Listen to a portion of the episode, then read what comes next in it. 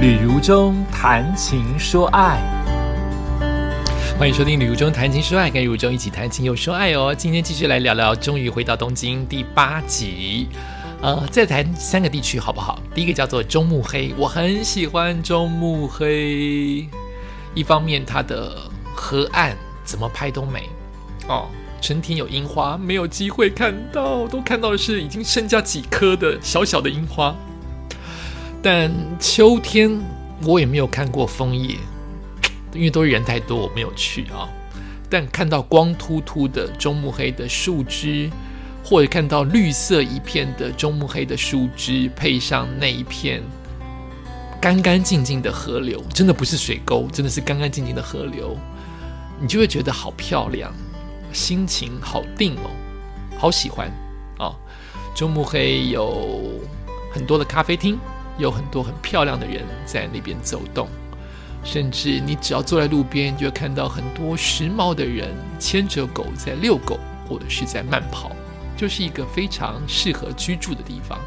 但我想住在河堤岸的居民应该也很辛苦，我想真正的有钱人应该住在山坡，它是一个坡啊，山坡就可以直接往代官山的方向，应该都住在坡。不然这么多的游客，尤其在樱花季或者是枫叶季的时候，真的很吵，因为居住的地方离河好近哦，你下面讲话上面都一定听得到啊、哦。中目黑很喜欢，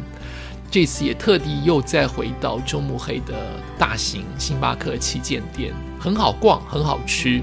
混个一到两小时绝对没问题，也很好买啊、哦。那我这次也在中目黑，以前一直会看一家一家衣服选选物的衣服，就是它并不是出他们自家的品牌，而是呃每一家的名牌，每一家的品牌它都卖一点点。这家店我一直觉得很贵，可是这次就狠下心，终于隔了两年两年九个月就买下去，就买下了我一直常常逛却没有买的。一件 一, 一个一家店买了第一次他的衬衫，他的定价大概就是五到八千，可对我来说，我想买的衬衫就是两三千就是极限了，所以这次狠下心来买，就当作是累积了三年没有出国，买下了一件衬衫。中目黑值得大家去走一走。哦，听说里面有很多很多的知名好吃的餐厅，因为我看到好多餐厅都好多人哦，可是我一直没有机会在那边好好的用餐，因为太多的地方要等着我去吃，就没有把中目黑排在吃的餐厅这一块。没想到到了中目黑的那个地铁，本来想要搭地铁，忽然看到哎。这一家拉面店，来自北海道的拉面店，在中目黑也开了店，那就进去吃吧，就吃到了拉面名店在中目黑的开设的分店哦，完全不能用现金，这应该是全世界的趋势啊，就是你有带现金，他也不让你消费，你一定得要信用卡或某一种卡。日本当地的卡哦，当然铁路的卡，我这次是还好，我有铁路的卡，里面里面、呃、存的钱够多，才能吃得到拉面，不然你给现金，它就是不收，它是外面一个买票的机器，那个机器只吃卡，不吃现金。还好我有足够的钱加入了这个铁路。所以呃，加入了铁路卡，所以就可以用铁路卡来消费。我还去了比较远，要走十五分钟的那一家，我曾经拍过，在我的频道旅如中在路上的那一家蓝屏。那一家蓝屏就是远离了中目黑的市中心，比较接近于居民，所以有很多人在那边遛狗狗啊，好看的家人跟小孩都会在那边。他几乎没有什么变，还是很多人，但它不会让你觉得夸张的人潮啊，毕竟是有一点距离。那它现在做了一丝丝改变，我拍出来的中目黑蓝屏是比较偏向于极简的风格，也就是除了水泥色跟它自己蓝屏的天蓝色之外，没有任何其他的颜色。但它现在里面种满了植栽，好变成除了水泥色之外。添入了更多的绿色植物，我想也是为了因应当地的一个做法，因为毕竟是属于比较家庭的区域、哦、好像不应该纯然的极简，好像应该多一点花草树木啊，我是这样做解读。另外我还去了一个地方，呃，好久没去，每一次去就是匆匆经过，那边有很多的法式餐厅，可是我个人没有那么爱这一个地方，不晓得为什么，可能没有我那么喜欢的名店在其中吧，叫神乐坂。神乐坂最好就是坐铁路坐地铁到神乐坂往下走，如果你相反了，往从饭田桥这一站往上走，就是需要爬坡，比较辛苦，所以我都习惯坐到神乐坂那一站，等于是最高点往下走。旁边有一个很现代化的神社啊，简单的拍了照，还是很漂亮啊，还是啊，虽然现代化，那个神那个神社的重点就是它呃寺庙感没有这么明显，它比较比较偏向于极简风的现代感、哦、还是很美，在夕阳下还是很美。那有一点沧桑，就是神乐坂我觉得变化有一点多、哦、店家还是多，但是你看到的，你在神乐坂出来走路三分钟之内有一个大型的很文青的广场，甚至算是于购物商场，变得比较萧条、啊、品牌的进驻很少，变得比较萧条，几乎变成了单式的一家餐厅而已、啊、另外我十年前刚开始接触咖啡跟甜点，有一家当时在我们所谓的 Mook 这一本刊物，或者是还没有网络这么盛行，是看书本找餐厅的那个年代的一家著名的法式甜点关门了，这么多年都没有关门，它也不会到排店排队的名店，但它就是某种程度来说，对我或对书本的作者来说，都是一家蛮贵的蛮贵气的法式西点店，关门了，上面写中文的意思就是急于脱手的 房, 房子哦、好像缺钱的感觉，也不知道是屋主缺钱还是这个这个厨师缺钱， 这, 这就不晓得了。但到隔壁就开了一家人气的，感觉也是外国厨师开的面包店，就是你在神乐坂还是会有浓浓的异国的风情，然后你慢慢的往下走，还是有人在爬坡上坡，有人在下坡，有人在买菜，有些人在著名的、呃、餐厅用餐。好，神乐坂，那我是一直慢慢的走，有一点越走越越远了，我走到了市之谷去了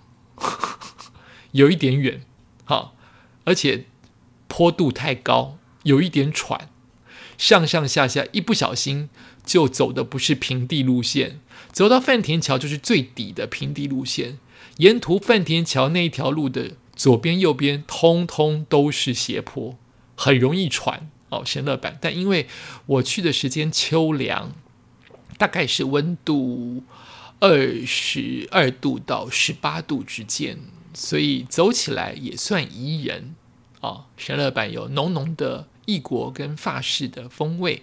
大家不妨走一走。这次最大开眼界的大都根是我不常去，因为我觉得我已经不是大学生了，我没有这么的买古着的衣服，二手衣我不常去逛、哦、我也没兴趣。下北泽大改变、哦、也许我还会再去一次下北泽。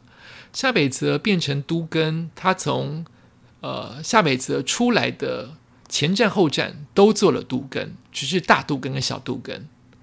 变成非常的现代化，我不知道这是不是好事。我想地价房价一定因此变高了，因为它变成了很像清景泽，很像六本木之类的都更，就是你会觉得这个地方好现代化，好新颖哦，明明是做成了像、呃、有坡度的京都感，但你就会觉得它很现代。他他把当时下北泽，当然下北泽原本的古着、原本的小剧场、酒吧都还有保留，但他把这一区改成非常现代。其实我也不知道好不好，欸，就是每一个地方变得好现代好漂亮，但变成有没有特色你很难说。就是难道特色只能是现代化，这个叫特色吗？难道漂亮就只有一种漂亮，叫做现代科技感吗？可是对于我们这些旅人来说，应该是一件快乐的事情，因为你很容易找到路，你很容易不会看到脏脏旧旧的地方。但会不会就因此失去了下北泽的一些风味，很难说。好，他把铁路的高架桥下也改变成现代化的餐厅。那我刚好碰到了下北泽的咖喱节。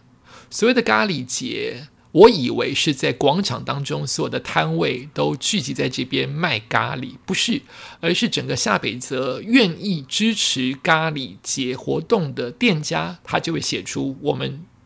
我们店家有参与咖喱节。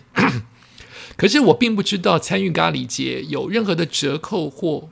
优惠吗？我不知道，我问不出来。我只能感受到，就是大家好像就是欢迎世界各地或是东京的人来到下北泽，因为我们这边很盛产汤咖喱，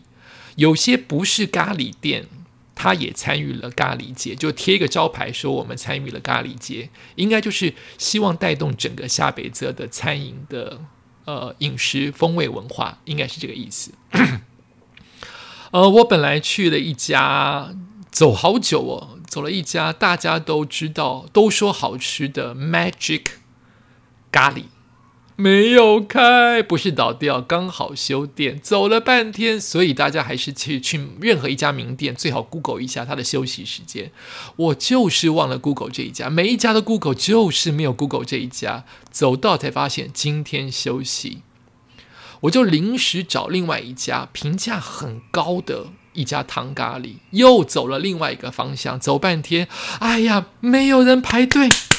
去吃去吃，马上要抽，开了门就讲了一堆日文给我听啊，原来要抽签，他的门口排了像挂号一般的签，那你以为你抽了就代表你可以吃到了吗？错，他就是挂号，也就是说你抽到了要等他通知，所以我还得加 LINE。我本来想说加私人的 LINE， 后来发现要加他们官网的 LINE，